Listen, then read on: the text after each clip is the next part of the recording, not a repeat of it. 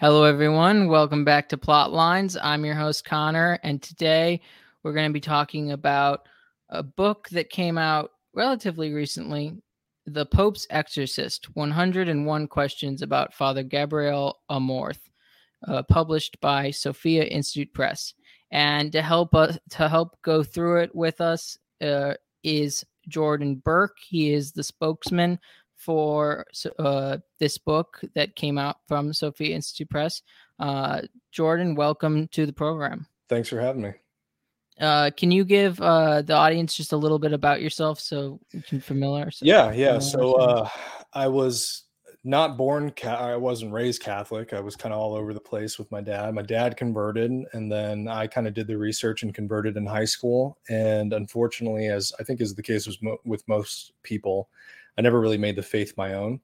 And so that resulted in uh, a non virtuous life, to put it kindly. Uh, and I ended up falling away from the church for a time. So I was a cop for a number of years, and that put a strain on my my faith life and things of that nature. Completely fell away. And by the grace of God, I had a pretty, uh, I would say, miraculous conversion or reversion. I think would be more proper to say and uh, was lit on fire and came back with with a vengeance and got hired by the Avila Foundation, which spiritualdirection.com, My High Calling. If anyone out there thinks they want to be a priest, myhighcalling.com will help you out. Uh, Institute, all those different things, and started an apostolate on my own to help kind of combat a lot of the stuff that I fell into, mainly pornography, and uh, that's called "Do the Harder Thing." And the way you know god i kind of joke about this a lot but the way that god works he says okay you did what i wanted you to do, to do here and now i want you to do something else. And so that led me into the world of uh, spiritual warfare. And so i've been researching studying um, you know talking to talking to and working with to an extent i'm using with with air quotes because i don't want false credibility here but with exorcists on certain things learning from them and trying to distill that information in such a way that uh, all of us here can utilize that knowledge to both live a more virtuous life and to fulfill the mission that God's put before us to to bring about His kingdom, which includes crushing uh, the the head of the serpent. So. That's beautiful. Awesome. Good, good to know that. Uh, well, it's great having you on. Uh, for everyone watching, please like, share, comment, and subscribe so we can beat the algorithm. Uh, so, it seems to me that this this this book is out to combat the the movie The Pope's Exorcist with uh, Russell Crowe. Um, and I think that's very important. You know, uh, on this channel and on this podcast, we often discuss stories, fiction, as well as spiritual uh, sides. And so this is kind of uh, coming together in uh, an interesting way. Uh, you know, setting the record straight about um, Father Gabriel Amorth. Uh, do you think that's a good summary of sort of the purpose of this book? Yeah, I think that's totally fair. You know, you and I were talking before this, and and Sophia has not Sophia Press has not said for sure that that was their purpose, but knowing all the good folks over there, uh, it's a safe bet that that may have been part of part of the reason why they did this um, because as I mentioned uh, before we went live, there's you know I haven't I'll say I haven't seen the movie myself. I don't plan on seeing it, um, but I've read some reviews, and from what I've read, there's some pretty egregious lies about Father Amorth and what he did and how he acted. Um, that are uh, egregious is actually probably not strong enough of a word if what I read is correct. So, no, having a book like this and knowing who he was and what he did and what he believed and what he practiced and how he did those things is really important um, because Hollywood is just going to take take any liberty that they can to you know sell a movie. Exactly, and now, and I'm I haven't seen it because I am not a horror film guy. Same. I totally I, just, I don't I that's not the purpose I go to see a movie for, yep. and I really don't want to experience that. Yeah. um. Yep. So so I'd love to know what you th- why you think Father Gabriel Amorth is important. Oh, that's a great question. So Father Amorth is a rare case in which we have one man who, by the grace of God, was given an extraordinary amount of experience and information in an area in the church that isn't really taught about all that often and is constant and there's such an influx of information into how things kind of change throughout history he was a so i'll say this you know he became a priest uh, at 32 years old but he didn't become an exorcist until he was in his 60s and he died at 91 so he stopped performing exorcisms a little bit prior to uh, his death or he slowed down at least. I don't know the exact time there. There's none, none of his books are very clear on when he kind of slowed down. But just thinking about how one priest in his 60s, from 60 to 91, in that short period of time, performed over 60,000 exorcisms, which is wild. So wow. you can imagine the kind of information that he was able to gather and learn throughout that process. Um, and in his importance in the church. I mean, he founded the International Association for Exorcists. Before that time, there seemed to be no real way for exorcists to kind of exchange information unless they knew one another. Um, formal training of sorts. You know, we have Pope Leo the Thirteenth Institute uh, now, as well as the IAE. But uh, his knowledge and and the things that he learned and experienced are so important to us trying to learn and navigate the world of spiritual warfare which is normative if you're if you're living the catholic life and the faith even christian life if, if you're if you're listening to this and you're not catholic you're still going to experience the enemy so if you want to learn how to navigate it this guy is he has the experience yeah and this uh, this book is a great way to get uh, a peek into yeah. what uh what this man knew about the demonic now would you say that is it proper to say that every exorcism is successful? No. So, uh, interestingly enough, he had a case that he was not able to free the person from the demonic possession in his time.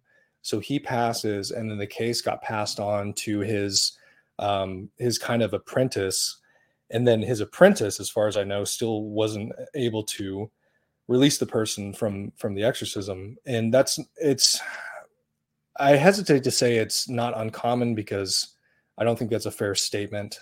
And i don't want people to be afraid and think like oh no i'm never going to be free. That's that's not the case at all you know this and this even gets into a whole conversation of god's permissive will and and things mm-hmm. of that mm-hmm. nature but to answer your question in short um, no not not every exorcism is successful and for whatever reason that may be ideally i mean everything is uh, according to God's will. But uh, yeah, no, it, it, there's there's some that are not freed. Uh, how would you define what an exorcism is? That's that's a phenomenal question. So there's there there's the solemn rite of exorcism. There's minor exorcisms and major exorcism. The major exorcism is a solemn rite of exorcism. Minor exorcisms have kind of a looser definition, but in in the case of what we're talking about with Father Amorth performing the solemn rite of exorcism, it is essentially a session in which the priest, the exorcist priest, has been appointed by the bishop to pray a particular set of prayers that only are appropriate for an exorcist priest to pray for this person to help free them from a demonic possession. There's varying levels of possession as well, but in, in this case, um, with what he did, and he did a lot of things, but in, to your question, um, the solemn rite of exorcism is someone who is fully possessed uh, or or yeah, we'll just say fully possessed, and uh, he's praying particular prayers to help free that person. So, would the larger definition of exorcism be something like uh, doing battle with the demonic? Yeah, that's fair. Um, I think, but in a particular way, because as I mentioned earlier, you know, if you're living the normative Catholic life, you're going to be battling the demonic on, I wouldn't say a daily basis. I don't think that's an exaggeration, but you're going to be battling. Maybe it's more appropriate to say the the influence of the enemy. So people out there, and maybe you're familiar with uh, the Ignatian uh, discernment of spirits, right? The, the rules that he wrote to help people navigate their daily lives and and learn. Okay, not every thought in my head is my own, and I shouldn't listen. Maybe this uh, moment where I am tempted towards anger is just that and a temptation and how do i go about combating that and that would be you know battling the enemy in the case of exorcisms it's a whole different level where you're dealing with um, people who may be manifesting the demon may speak through them um, there's all sorts of different things going on it's it's it's that battle but it's on a much uh, larger scale, maybe a deeper level. Maybe that's a good way to kind of describe it. Gotcha. It, so it's great. It's great to know sort of the basics of exorcisms and what sure. it is, but why should we be afraid of demonic possession? So I take an interesting stance on this, and I, I feel like most of the exorcists that we've worked with would would agree for the most part. And I don't think we should be afraid of possession. I think the way that I describe demons to people is like they're mosquitoes. They're there and they're going to try to bug you. They're going to try to get you, and you should be aware. And when they bite you, you should smack at them. And you should be a little bit concerned because some of them, you know, can cause some harm. Like a mosquito can transmit a disease. You know, with demons, people can become possessed. That being said, if you're again, I keep using this phrase, the normative Christian or Catholic uh, life, if you are living a life of virtue, if you are pursuing the sacraments as often as possible, the Eucharist, reconciliation, if you have a good prayer life, you know, if you're choosing the good as much as you can, you are going to have far more protection than you could even imagine. Like that's the primary way that you protect yourself. It's not like you can just, you know, unless God permits it, you're not just going to snap and get possessed. You know what I mean? That's yeah. very, very rare. But um, so be a fear. I don't like giving more power to the enemy than he's due because, as we know, you know, Mary crushes the head of Satan and God's provided everything within our our faith to to combat it, uh, you know, in, in all these various different ways. I guess maybe the a better way of sort of uh, rephrasing would be why should we uh, why should we avoid demonic possession? Okay, that's yeah. So let's let's take this a step deeper, right? So of course you you don't want to be possessed because it's horrific. you have a you so a demon cannot possess your soul, but a demon can possess your body partly or fully, right? So it's interesting. You read some of the cases from some of these exorcists where a demon will possess a particular part of someone's body, like a this sounds kind of crazy, but like someone's back. You know, for whatever reason, it the demon is only permitted to exist there. Uh, in full possessions, you have some different uh, different scenarios but the act of when someone is possessed it's horrific they're suffering it's intense intense suffering both of my parents were um, they assisted in in multiple multiple exorcisms and some of the things that they've shared where they could where appropriate it's it's horrific and not horror horror movie horrific although that does occur but just intense sadness you know this person is suffering um, so then the question is, well, why would you? Obviously, you want to avoid that, but how do you avoid that? Mortal sin, avoid mortal sin. That's a huge doorway. You know, uh, unforgiveness is a doorway. Um, the obvious ones, the occult, dabbling in the occult and dabbling in things that are, are not permissible to to the uh, because the church says they're not permissible, but also because you know it's pretty obvious that you shouldn't go to a palm reader. It's pretty obvious that, or it should be obvious that you shouldn't be dealing with astrology, divination, enneagram, like all these different things that are of occult origin that should be avoided that open up doorways uh, for demonic possession. I don't know if that answered your question. I think it does. Yeah. Okay. Um. So there, there's just there's so much fascination in Hollywood for mm-hmm. exorcisms. Mm-hmm. Like there's so many movies uh, regarding exorcisms. I mean, obviously Russell Crowe is a big actor who right. probably chose this opportunity to play uh, someone like Father Gabriel Amorth in a movie. Why do you think there's such a fascination amongst people in Hollywood with something most of them probably don't believe in? Yeah, that's a fascinating question. I've wondered that a lot myself. I, I think part of it is it's kind of like the analogy of a train wreck. People just kind of can't pull their eyes away, even though it's horrific and they, you know, and they they don't want to watch, but they do watch anyway. I think the other issue is that, I mean, I don't want to put on a tinfoil hat, but if you just look at the news and you see how a lot of these, uh, the, some of these actors, these producers, that world is ripe with demonic activity. It just, it just is. Whether or not they believe it doesn't necessarily matter in this in this uh, context because they're involved in it in a lot of different ways. And of course, not everybody, you know, that uh, you can't make a blanket blanket statement, but a lot of them. And I think that there's also maybe a third aspect of this this disordered curiosity, this curiositas, where people are just fascinated with things that are ugly and fascinated with things that are horrific.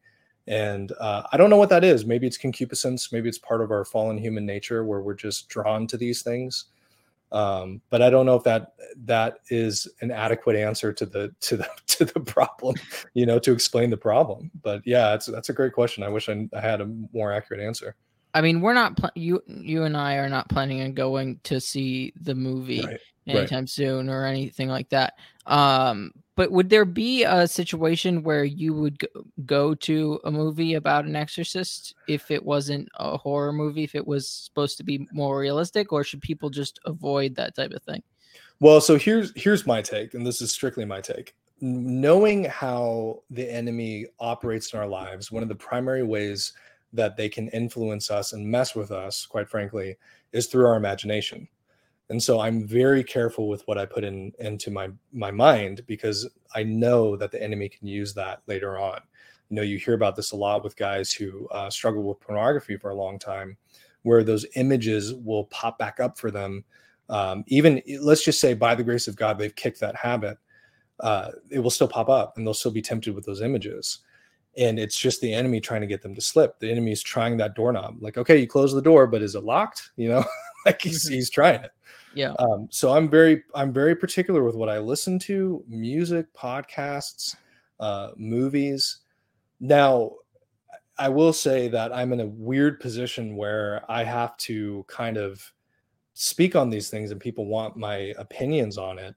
I don't think this movie is worth seeing after reading the reviews and knowing the different liberties that they took that were completely inaccurate in the fact that you know I've seen the trailer and it just it just seems to glorify evil and I'm I'm not I'm not going to engage in that. Now, comparative to something like Nefarious, which I have not seen, I'm, I'm I do plan on seeing that, but only because uh and we're we're loosely connected with people who made it, but because it's it's a not a horror movie and b it's a completely orthodox understanding of the battle that we're in.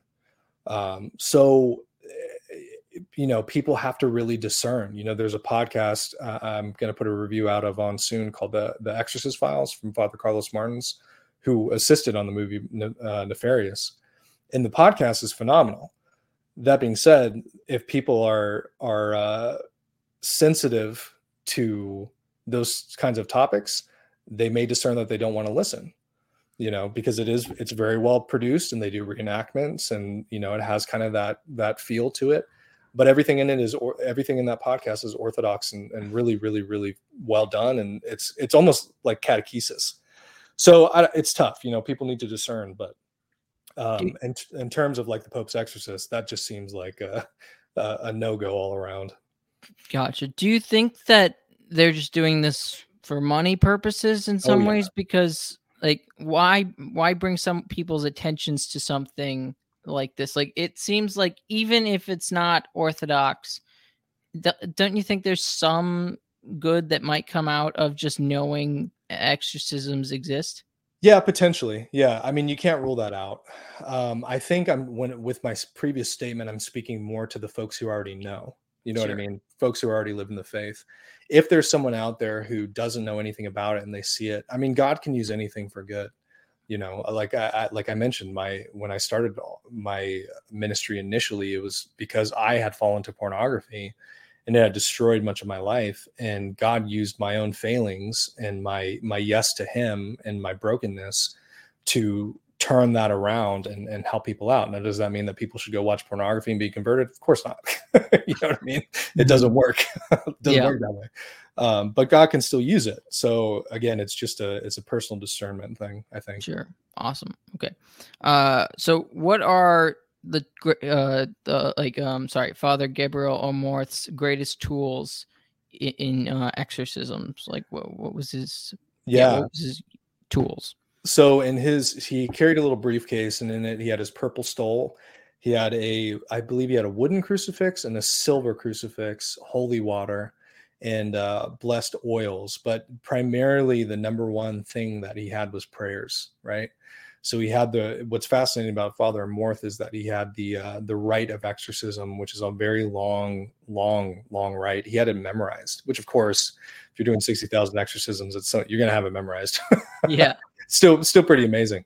But with those physical things, those sacramentals, whether it's the crucifix or the holy water, or whatever he had with him, um, the pr- the prayers are, were such a primary aspect of what he was doing because you know, it's not the exorcist that casts out demons, it's Jesus through the exorcist. It all goes back to Jesus. So invoking Jesus, invoking God, invoking Mary, invoking the saints, you know, all these things, these prayers are so powerful. Um, and then even exorcists today will use many things like uh, relics are, are, are a big, a big part of exorcisms now.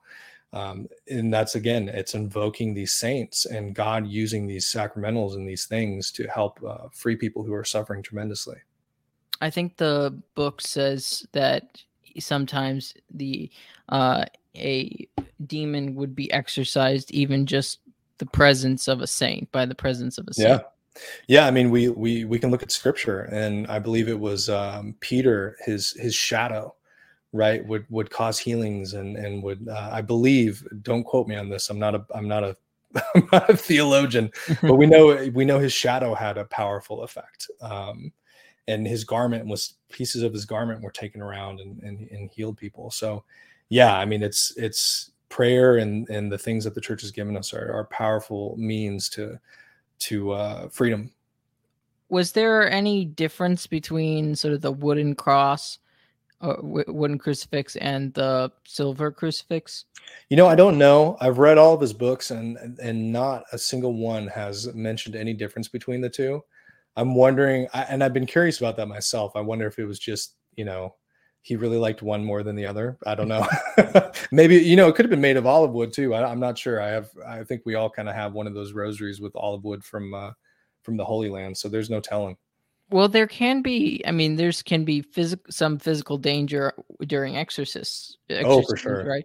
So, yeah. would it be that a silver one might be more dangerous in some ways to the you know maybe himself? Yeah, maybe. I'm not sure. Um, I, yeah, I'm not. That's a really good question. Uh, there is danger. You know, there are. So he mentions in the book about how the room where he did the exorcisms primarily had a bed and the bed had restraints. And so a lot of people hear that and they're like, ooh, that sounds weird. But it, when you understand what goes on in an exorcism, those restraints are, are to help keep the person not just from harming others, but primarily from harming themselves. Because when a demon manifests, there's no telling what what can happen. I was just uh, I was just listening to a story about a, a pre exorcist priest who was grabbed by the person who was possessed and lifted off the ground by his throat so there is danger involved in some of these cases. That being said, though, there's also times where there was another case where a, a assistant was because these the exorcists have teams of assistants who are usually praying it's intercessory prayer and helping make sure that everything um, no one gets hurt and then also for accountability purposes but uh, this person discovered that and when they invoked the archangels that they didn't have to physically restrain the person anymore so that mm-hmm. they hmm. went from fighting with the person you know holding their legs and arms down things of that nature and this person rec- recounted that when they started invoking the archangels by the time the exorcism was was done they were only using like a finger to hold the person down because archangels were interceding for them and they were doing mm-hmm. the bulk of the work so that's really interesting yeah. uh, we kind of skipped a little bit regarding how someone would would uh, get in the process of uh, going through an exorcism. Sure. So if there are people who are out there who believe that they're possessed, um, the process is intricate for a reason because primarily the church wants to make sure that whether or not you're possessed, whether it's possession or or simply mental illness, that they can help you as much as possible. So let's say that it's not a possession, they determine that's a mental illness. They want to get you help. The church is not just going to say, "Well, you're not possessed," and then send you out the door. They're, they they love the people that you know. The church loves its its congregation and wants to help uh, help heal people. But the process involves, in a lot of ways, you know, you would contact your diocese. You would say, "Look, I'm I'm struggling with this. I think I might be possessed. These are this is what's going on," and they walk you through the process. And a lot of times, it even begins with meeting with a uh, trusted therapist, and the therapist can help determine, as I mentioned, the uh, mental illness portion of it, and and that's a complicated topic in and of itself. But um, you go through that, and if the if the therapist says, "Yeah, I think there's something more here," then it could it can move on to the exorcist. And I'm giving a very nutshell version here, um, but yeah, it's not a it's not a like, oh, I think I'm having some issues. I'm going to go see an exorcist. It's like no, you know their time has to be protected and unfortunately there's a lot of people who um, fake symptoms of possession in order to because of whatever they're dealing with mentally uh, in order to fulfill whatever need they think they need to fulfill from the exorcist interesting Did, so i mean it all comes down to somebody's desire to be exorcised right, right. It, and uh, I imagine that would be might fall in the case of like parents if a if a child becomes uh, possessed. Yeah, so there's a case I, I heard recently where um, a daughter was possessed. She was possessed through basically a wound. Her father had abandoned her, and she ended up having some serious psychological issues, depression, as well as uh, gosh, I can't remember the other the other thing she was struggling with, but she had some mental issues and so a demon saw that wound. A wound is a big doorway for people who who have wounds and they don't seek to heal them. And the demon said, base, presented itself to her as her father who left, and got permission to to possess her. It tricked her essentially because that's what demons do.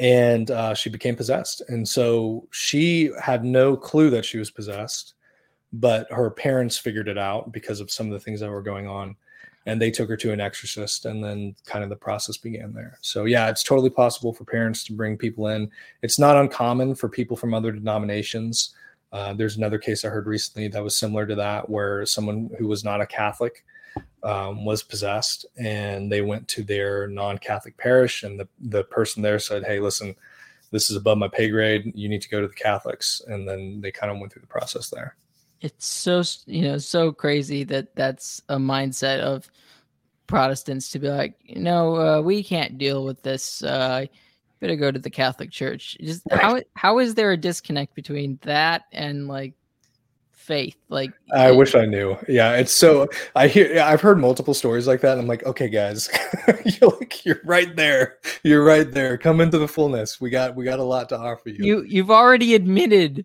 yeah, yeah. You, the weakness of your denomination. Right.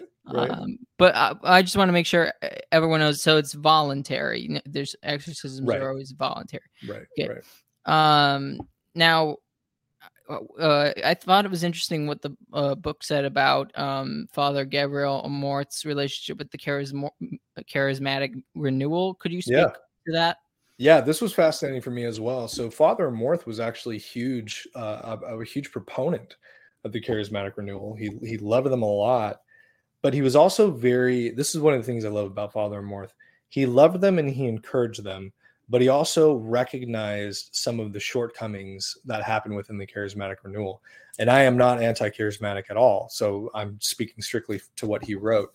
And he was very clear to say, he outright said, if anyone says that they have a gift, a charismatic gift, they don't have it. And he, he said that in multiple of his books. If they say they have the gift, they don't have it. He said the people who truly have gifts keep it hidden and they only use it when God, you know, kind of tells them or permits them to use it. Um, and then he also was also he was very strong and he said, listen, I don't want he said, I don't like people laying hands on anybody else for multiple reasons. And he said, I've told multiple charismatic conferences that I've spoken at to not do that, and they do their own thing. They just keep doing their own thing. So I wish they would stop. But again, he he was still a proponent of them, and he recognized that in a lot of ways the charismatics kind of pick up where um, certain aspects of the church have kind of fallen off. So you know, I think it goes back to we're all members of one body and we're all just kind of carrying different aspects of that. Sure. And I think at least from my perspective that if if those things that Father Amorth said, I think people would be there would be a lot more people interested in the um the charismatic renewal. Right. Uh, right. Uh, that have some concerns uh with it. Uh, uh with it there with uh, the laying of hands and you know sort of this uh, discussion of gifts like that um so was he sort of the first uh, well-known exorcist, or were there others previously? So the the most well known is Jesus, of course, right? Priest, I guess I should yeah, say. So, so Jesus and then the disciples, of course. Yeah. But um, outside of him, in in modern times, priests, as you said, I think he was kind of a um, I don't want to say trendsetter because I don't think that's the appropriate word, but he was willing to speak about these things in a way that it seems as if at the time that no one else really wanted to speak about. So in that sense, yeah, he was probably one of the most well known um, and certainly his writing has been prolific over the years um, before he passed. And his books are still, I mean, obviously, Sophia just printed another book of his uh, or regarding his questions. But his books continue to sell, and he is uh, he's a leading authority. It makes sense, you know. He was Rome's exorcist for for his whole career, so or for most of his career, I should say. Yeah, I should I should have specified uh, um, not God, right? Uh, exorcist, right.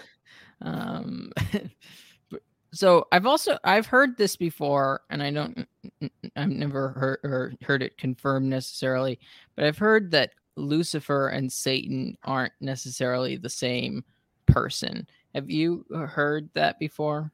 So I haven't heard. I've had people ask that question, and they're different names for the same entity for the same being. Um, Father, fast, interestingly enough, I should say, uh, Father Amorth's first exorcism, he actually encountered um, Satan, or at least a demon that said uh, his name was Satan.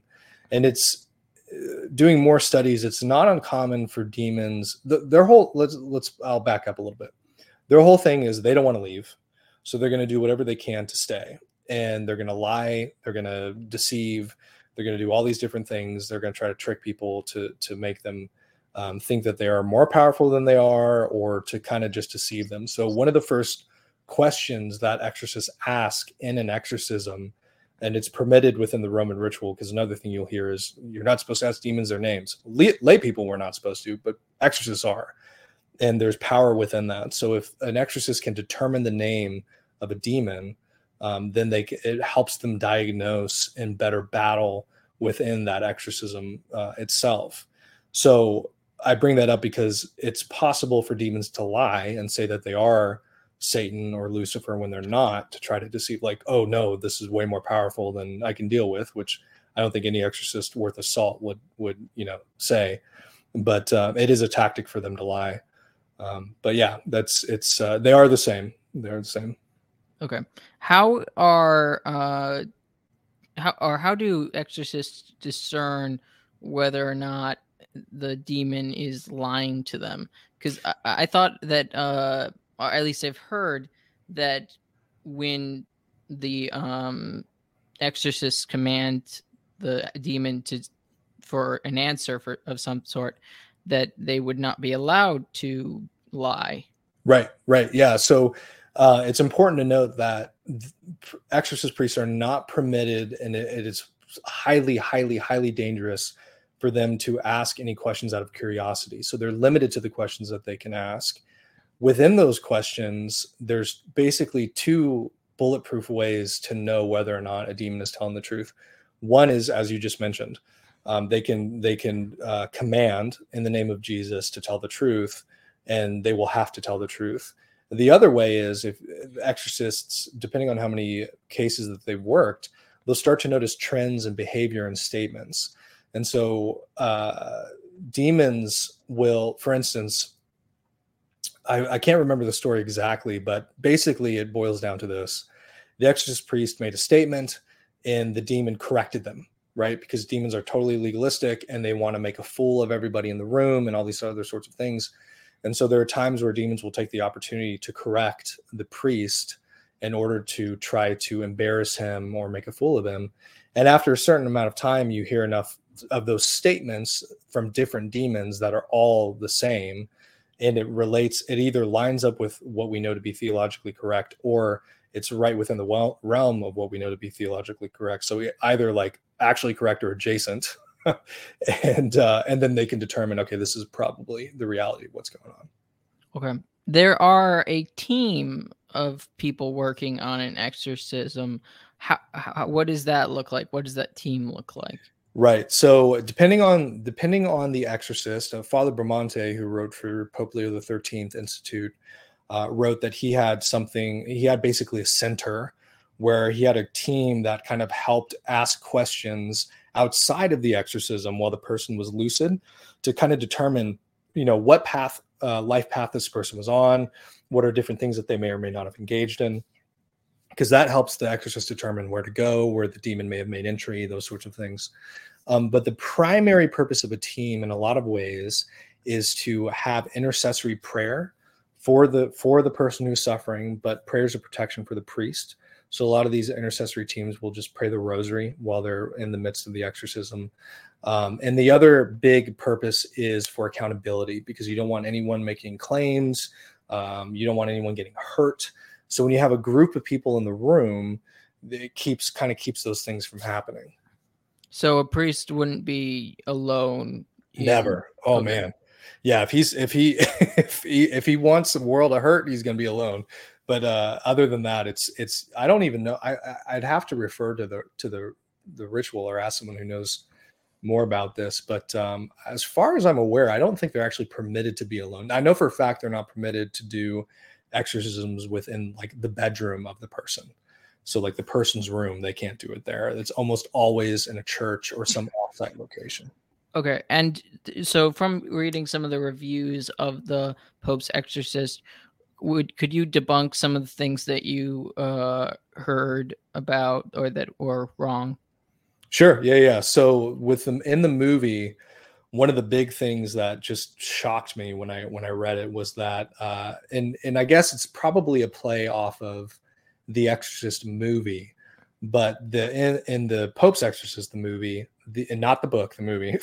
yeah, it's not not in this book. Yeah, they claim that Father Amorth uh, offered himself to be possessed, which uh, exorcists would never do, and that's why I think it kind of plays back to the Exorcist movie because that the the priest in that movie did the same thing. That would never happen. It's it's happened once that I'm aware of, and it was in like the 1600s, and it was horrific. But um, no priest would ever do that. What was the context of that? So I think part of the problem was at, at this time, I believe it was a French priest who was, if I'm if I'm recalling the details correctly, uh, I believe it was a French priest who was exorcising a group of nuns or a nun in in a convent and he just didn't know what he was doing and he offered uh, to be possessed instead of the woman and of course the demon was like hey this is this is my uh this is my my i think the the exorcist who was relaying the story was said it's my easter egg right so he got his prize he got the he got to possess a priest priest ended up trying to commit suicide at one point and um, i don't remember how it ended but it wasn't the whole thing was just wrought with suffering and, and darkness um, so that would never happen. Some more problems with the movie. I believe uh, I read that it was uh, wrapped around this like Da Vinci Code type story of, well, the Satan was behind the Crusades and the Vatican knew about it and they're trying to hide it and all these other different things. It's just nonsense. You know, it's it's to whatever they can do to make a buck and make the church look bad. And yeah. Yeah, and they say that it's based off of his die or his uh the files that he wrote. Is that yeah, I don't I, I don't know. I mean, you look at what's funny to me is that uh he's been so open about all the things that he's done in all of his different books and he's he's answered so many questions and they can't even if you look up the, and it may have changed by now but if you look up the pope's exorcist movie it says well father Amorth performed over 100000 exorcisms of like he's written so many books where he says 60000 he says if i was a guess be around 60,000. Like you, you guys can't even get basic. This is basic stuff. you can't even get that right. So yeah, that's that's interesting. And it, his response to being like well known is kind of interesting. Like you know, uh, you know, he he he tr- tried to show that he wasn't anything special. Yeah, he he called himself a good for nothing, which I love. He he and what's fascinating is that he knew as we all do in one way or another, suffer with pride, right? Which is like the root of all of all sin. And so he was constantly, he always reiterated, it's not me, I'm a good for nothing. And he, and he knew very well, as I mentioned earlier, it's not the priest who does it. You know, it's it's Jesus. It's it's Jesus through the it's God through the priest who's who's helping liberate people. And as soon and he's written and warned folks, if you think it's you, you know that's what the enemy wants he's going to start poking at that pride and next thing you know you're going to go down this slippery slope and it's going to end up in a bad place yeah now uh the book talks about freemasonry mm-hmm. how does it connect with does it connect with satanism yeah so freemasonry is is a huge issue huge huge issue and there's a lot of different forms of freemasonry like the elks lodge is one of them I mean, there's there's too many to list. And to kind of put in perspective how bad Freemasonry is for those, I, I've actually sat through at least one, if not multiple sessions where uh, someone was going through the prayers renouncing Freemasonry. And the process of that is it's you have to say this particular prayer three times. Now, the prayer once takes 45 minutes to say. If, yeah, it's crazy. So you say it twice on your own, and then you say it a third time with a priest to ratify that you're rejecting these things, um, as well as confession, of course.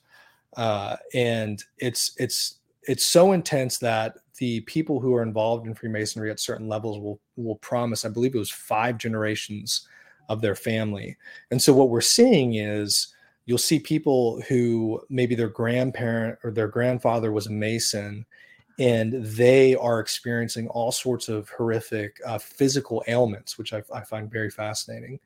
Uh, and it's because of what the, in a way, it's kind of like generational sin, but it's because of what their ancestors, so to speak, were involved in with Freemasonry. But Freemasonry itself, some of the, uh, if you read through the prayer, and you can find it online, and it's it you you know it it kind of gives a whole list of different things. St. Michael Center has it out on their their app and their website.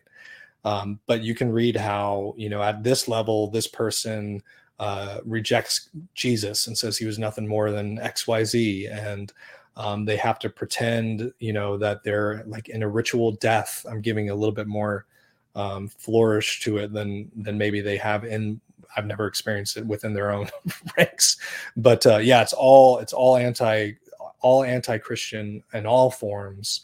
And uh, if you have, if anyone out there, if they have anyone whose family member was involved in Freemasonry, I would highly, highly recommend that you. Um, there's a short form, which is okay, but if you really want to make sure it's not going to bother you, start praying the long form. Find a priest who will, excuse me, who will ratify it for you, and just get that out of your life. So even if you're uh, if you're a descendant of someone who was a Freemason, you can still be affected, and you you should go through the same process that somebody who was a full Freemason would go through. Yeah, eh, with the exception of confession. So obviously, okay. like for instance, um, this isn't this didn't happen in my family, but as an example, if my grandfather was a Mason, I wouldn't have to take that to confession because I didn't commit that sin. I would, however, have to go through those prayers and say it three times to help uh, break that break that tie. And what you're essentially doing is, w- we understand that uh, demons are incredibly legalistic. So when someone goes and becomes a mason and they promise certain things, they're giving authority to the demons to impact their family, not just themselves but their family in particular ways. So if you imagine that there's chains or talons, right?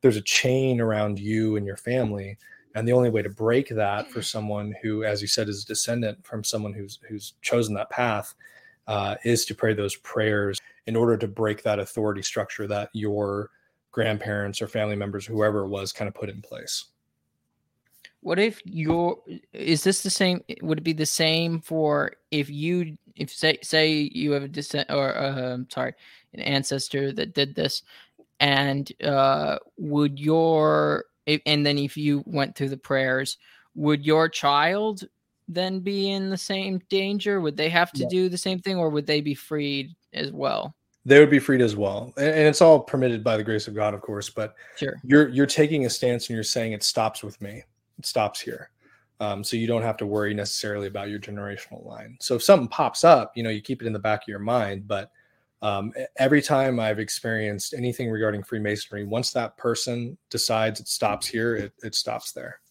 Okay. And there was a big, you know, I mean, in the 1700s, 1800s, there was such a, I don't know when it, it when maybe Freemasonry declined or even if it is declined, but there were eh, the most some of the most powerful people have always have been freemasons in the world and it's that's just dangerous because a lot of you know a lot of wealth and a lot of that type of thing and power f- follows down that g- generational line Yep. so those people are all you know subject to those um they be considered curses or what would they be considered just um, yeah, I don't know if it fits the strict definition, which I, I couldn't recount off the top of my head, but it, that's a good way to describe it so people kind of understand.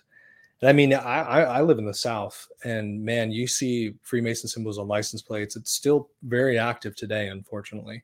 And now the other question people ask is, well, you know, what can happen if my my grandpa went to their lodge and he wasn't really like he didn't like rise up the ranks you still you still got to be very careful and i would still recommend praying those prayers. It's it's similar to like well i played with the ouija board and i didn't get, get possessed. It's like well okay fine. However that's you're still playing with fire and just because you didn't get a third degree burn doesn't mean that you didn't get some ash on you you know? You still got to make sure that you're clean and you're not you know um, dabbling in things that you're not supposed to dabble in. Yeah did uh and with freemasonry um hold on sorry. Uh freemasonry the organization kind of has this air of i don't know mm, uh charity that they pu- put upon themselves. Like how does that like how does that work? How do they put on this like charitable like you know there are a lot of hospitals run by freemasons yeah like it's that. it's uh they're good salespeople right and that's Yeah. the trick you know they they're again demons deceive that's that's their whole structure is deception you know and so for them to be able to draw people in they'll do whatever it takes and whether that's providing groceries and providing cookouts and things of that nature if you can draw people in because it looks attractive you know then they're going to draw people in they're going to do what it takes to draw people in and we know from scripture the the enemy can appear as an as an angel of light you know so it's not it's not outside the realm of possibility at all Yeah.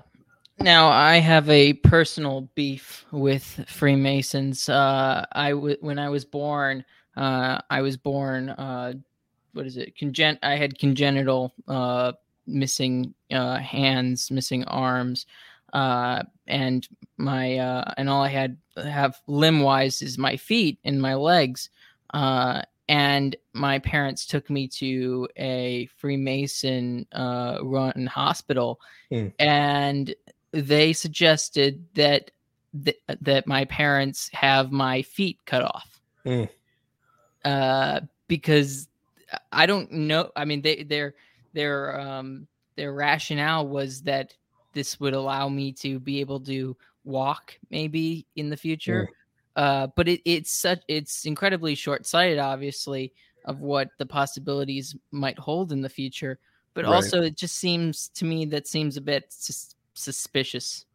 yeah no I- yeah that's yeah i mean and even in in in hospitals that are not um freemason run. I have a lot of friends who are doctors and they tell me some horrible stories about stuff that they have to deal with. But yeah in that particular case that's i don't i have never heard about anything regarding feet so i couldn't give you any insight into that. But man that's that's not uh thank god your parents didn't listen i'll say that. Yeah, yeah, yeah. I'm very grateful for my parents for a lot of things. And uh, when I was born, also, uh, or, or sorry, before I was born, they knew I was going to uh, be born uh, differently, and um, the you know the doctors were like, "Well, it's too late for an abortion." Hmm.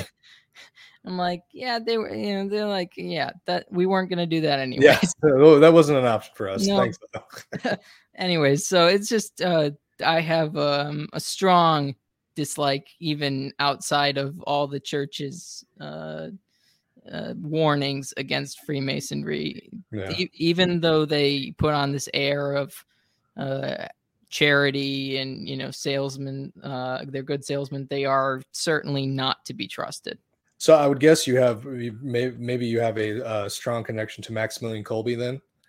Uh, what I don't know what the what is the connection there. I mean, so, I I do love Saint Maximin Kolbe, but so Maximin Saint Maximin Kolbe uh, s- straight up said that the Freemasons are the enemy of the church. he he had a strong strong dislike for the Freemasons. He he was all about fighting them. Okay, yeah, I, I do love uh, Saint Max Kolbe. Uh, yeah. uh, there is a uh, shrine. The national shrine isn't too far uh, away from where I live, so that's a there's a connection there at there least. You go. There um, you go. But yeah, so uh, is there anything? Well, actually, so my last kind of question that one of the things that stood out in the book was his uh, differentiate the differentiation between like fiction like Harry Potter mm-hmm. and fiction like Lord of the Rings. Um, like, and it seemed it seemed odd. I mean, it, the distinction seemed to be that the focus is on magic and wizardry in Harry Potter and sort of Gandalf. I mean, there's a lot of deeper things regarding Lord of the Rings that makes, you know, things that it makes it Catholic, obviously, but that Gandalf isn't the center and isn't the protagonist of the story.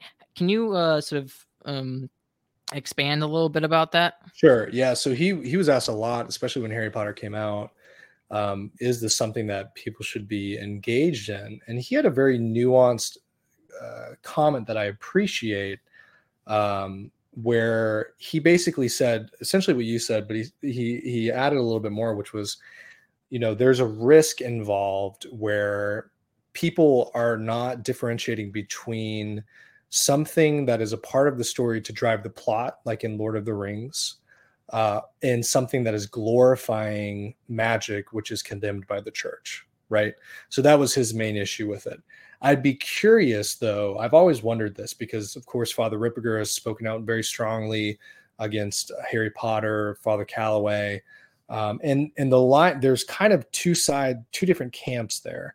Um, Father Martin echoes more of what Father Amorth had said, and said basically, you know, yeah, if you're kind of predisposed to falling into stuff, you probably shouldn't look at it. My whole thing is, uh, you know, I I wonder if knowing what we know now with things that like Father Ripperger has spoken about, um, if that would change his stance. Regardless, his stance is still true in the sense that, you know, it, it is if it's something that glorifies something negative or something that's condemned by the church, you probably need to not be engaged in it. Um, but I don't know. Who knows? I, I do appreciate though that he was very nuanced with his with his comments on it, and he was very careful not to kind of. He, he felt like he was very in the middle, and I like that. I, I don't like. My whole thing is like we have these two camps in the church, regardless of what it is, right? Every mm-hmm. everybody's in one of two camps. No one's in the middle, and so I love pulling people to the middle, and I feel like that's a lot of what he was doing. So his position more so is caution and right. um not not sort of intrinsically evil with that right. uh, okay that's a great way to say it and but what's interesting about like lord of the rings i don't know if you know uh, if you've ever read like the sort of the more like that's the silmarillion the i haven't read that one i've heard it's good but i haven't read it okay well just like a part of that is that we kind of learned that gandalf is basically an angel right oh interesting okay so all his abilities stem from a spiritual hmm. power. Hmm. Interesting. Uh, so in in some sense, yes, the name wizard is on his uh, character, but he his power is of the angelic kind. Right. Huh. That's really interesting. Yeah, because it, it, made me reflect on stories. I don't know if you've ever read uh, George MacDonald um, has two he has a lot of prolific books george macdonald was actually a huge influence on cs lewis and j.r.r tolkien and uh, two of his books that I, I absolutely love. I have one behind me that's from like 1912 it's it's really an old it was a great find. But the princess and the goblin and then the follow-up which is the princess and curdie and it's interesting because there are aspects of this kind of like mystical thing that's going on but very much like what j.r.r tolkien did it was it was a part of the story and i can't imagine reading those books to my daughter and my daughter going out and like trying to find whatever that magic thing was you know what i mean? Okay. whereas the risk now with harry potter is we have all these young people who are very easily influenced who see magic glorified. And then you know i went to barnes and noble uh, last week and they have an entire section on uh, magic books spell books tarot cards crystals all these different things. And so you see I, I i can see exactly where father Amorth was going with this. Yeah you need to be cautious because if you're not being cautious and filtering things you're going to end up being influenced and go down this this path. Do you think the decline of education has a more has more to do with that too? Just like you know not understanding sort of uh, you know i don't know how the fiction element of it. If you're if you're sort of inundated with this sort of uh harry potter stuff if you have like a broader understanding of fiction and um and you know you you have a lot of fictional you know if you've read a lot of books basically you have a bigger understanding of fiction, would that make you less uh, sort of influenced? I think so. I think I've never thought about that before, but I, I think you've touched on something. I think there's something to that. Um, yeah, I think you're right. Normally, we're talking about these things. I kind of fall on the division of what the family is supposed to be. So you don't have parents explaining because it all starts in the home. Mm-hmm but that would even go to your point of of education are the parents properly educating their kids are they showing them these classic books that they can read that are edifying you know you can read cs lewis you can read j.r tolkien you can read george macdonald you can read you know chesterton all, all these classics flannery o'connor is one of my all-time favorite authors right um, and then yeah i think you're right i think if people had a better education ideally from their parents um, they could probably navigate those waters a little bit better and I do see like there's something obsessive about Harry Potter. Yes. People get incredibly obsessive. I do think that has something to do with the fact that they haven't read anything else. They haven't right. done anything else. That's all they know from their childhood. Now, I don't know if there is, you know, maybe there is a spiritual uh, element to that, uh, but it just seems like our education is so bad right. that that's all they can cling on to um, and that can be dangerous. Well, I'll tell you, my biggest issue with these things is when you are touching on a particular aspect of something that the church has spoken out against. Um, for instance, Enneagram is one that I've hammered endlessly, endlessly ham- hammered the Enneagram, and it's extraordinarily popular. And I presented people. What's that? The Enneagram. I've never heard that. What is Good. That? Okay. yeah, it's it's it markets itself as a personality typing system, but when you go into the history of it, uh, it's very clear that it is uh, it's a cult. And I even found video from one of its creators who admitted to practicing essentially witchcraft in order to formulate the enneagram. And you can show that to people, and their reaction is the same reaction that you get when you tell people, "Hey, maybe you should maybe you should consider reading something other than Harry Potter. whether it's whether it's the Enneagram, whether it's uh, Eastern yoga, whether it's you know these sorts of things. The thing for me is they all have the same vitriolic reaction, and I'm like, oh, okay, there's something there. I don't know what that something is. It may just be unhealthy attachments, but th- that in and of itself should be enough for people to say, okay, I need to check myself, and if I am having this reaction to this thing, then I need to probably get rid of it. Yeah. I've heard two different things about uh, what I'm going to ask you uh, in a second. What uh, the pentagram? Mm-hmm. I've heard that it has a a Christian uh, origin, or at least a Christian use. Is there anything to that, or is the pentagram completely? Is that is that a sort of witchcraft thing? So I'm not 100% touched up on the origins of the pentagram. I know that um, almost 100% of it in use today is used for demonic practices what, or occult practices, whatever to say. I mean, demonic and occult is essentially the same thing. Um, is that witchcraft being, the same thing as that too? Yeah, basically. Okay, yeah. they're all the same. Okay. Yeah, yeah. It's all it's all led by demons. What, what no, no matter what form it is, it's all led by demons, right? Okay. Um, now, I will say, if I so to be as intellectually honest as possible, uh, there are a lot of instances where the occult has taken Christian imagery and used it for their own means. So uh, I'm not ruling out because again, I don't know for sure. I'm just I'm I'm verbally processing here with you. Mm-hmm. I'm not ruling out that there may be a, a, potential that it was a Christian image at some time. However, in modern use, uh, it's very obvious. Like I would never have anything. Pent- if I see a pentagram, it's like okay, there's a red flag. Something, something, something not good is going on here or, or whatever. If it was a Christian symbol originally, would that would its usage currently so taint that or um like how did how would that work?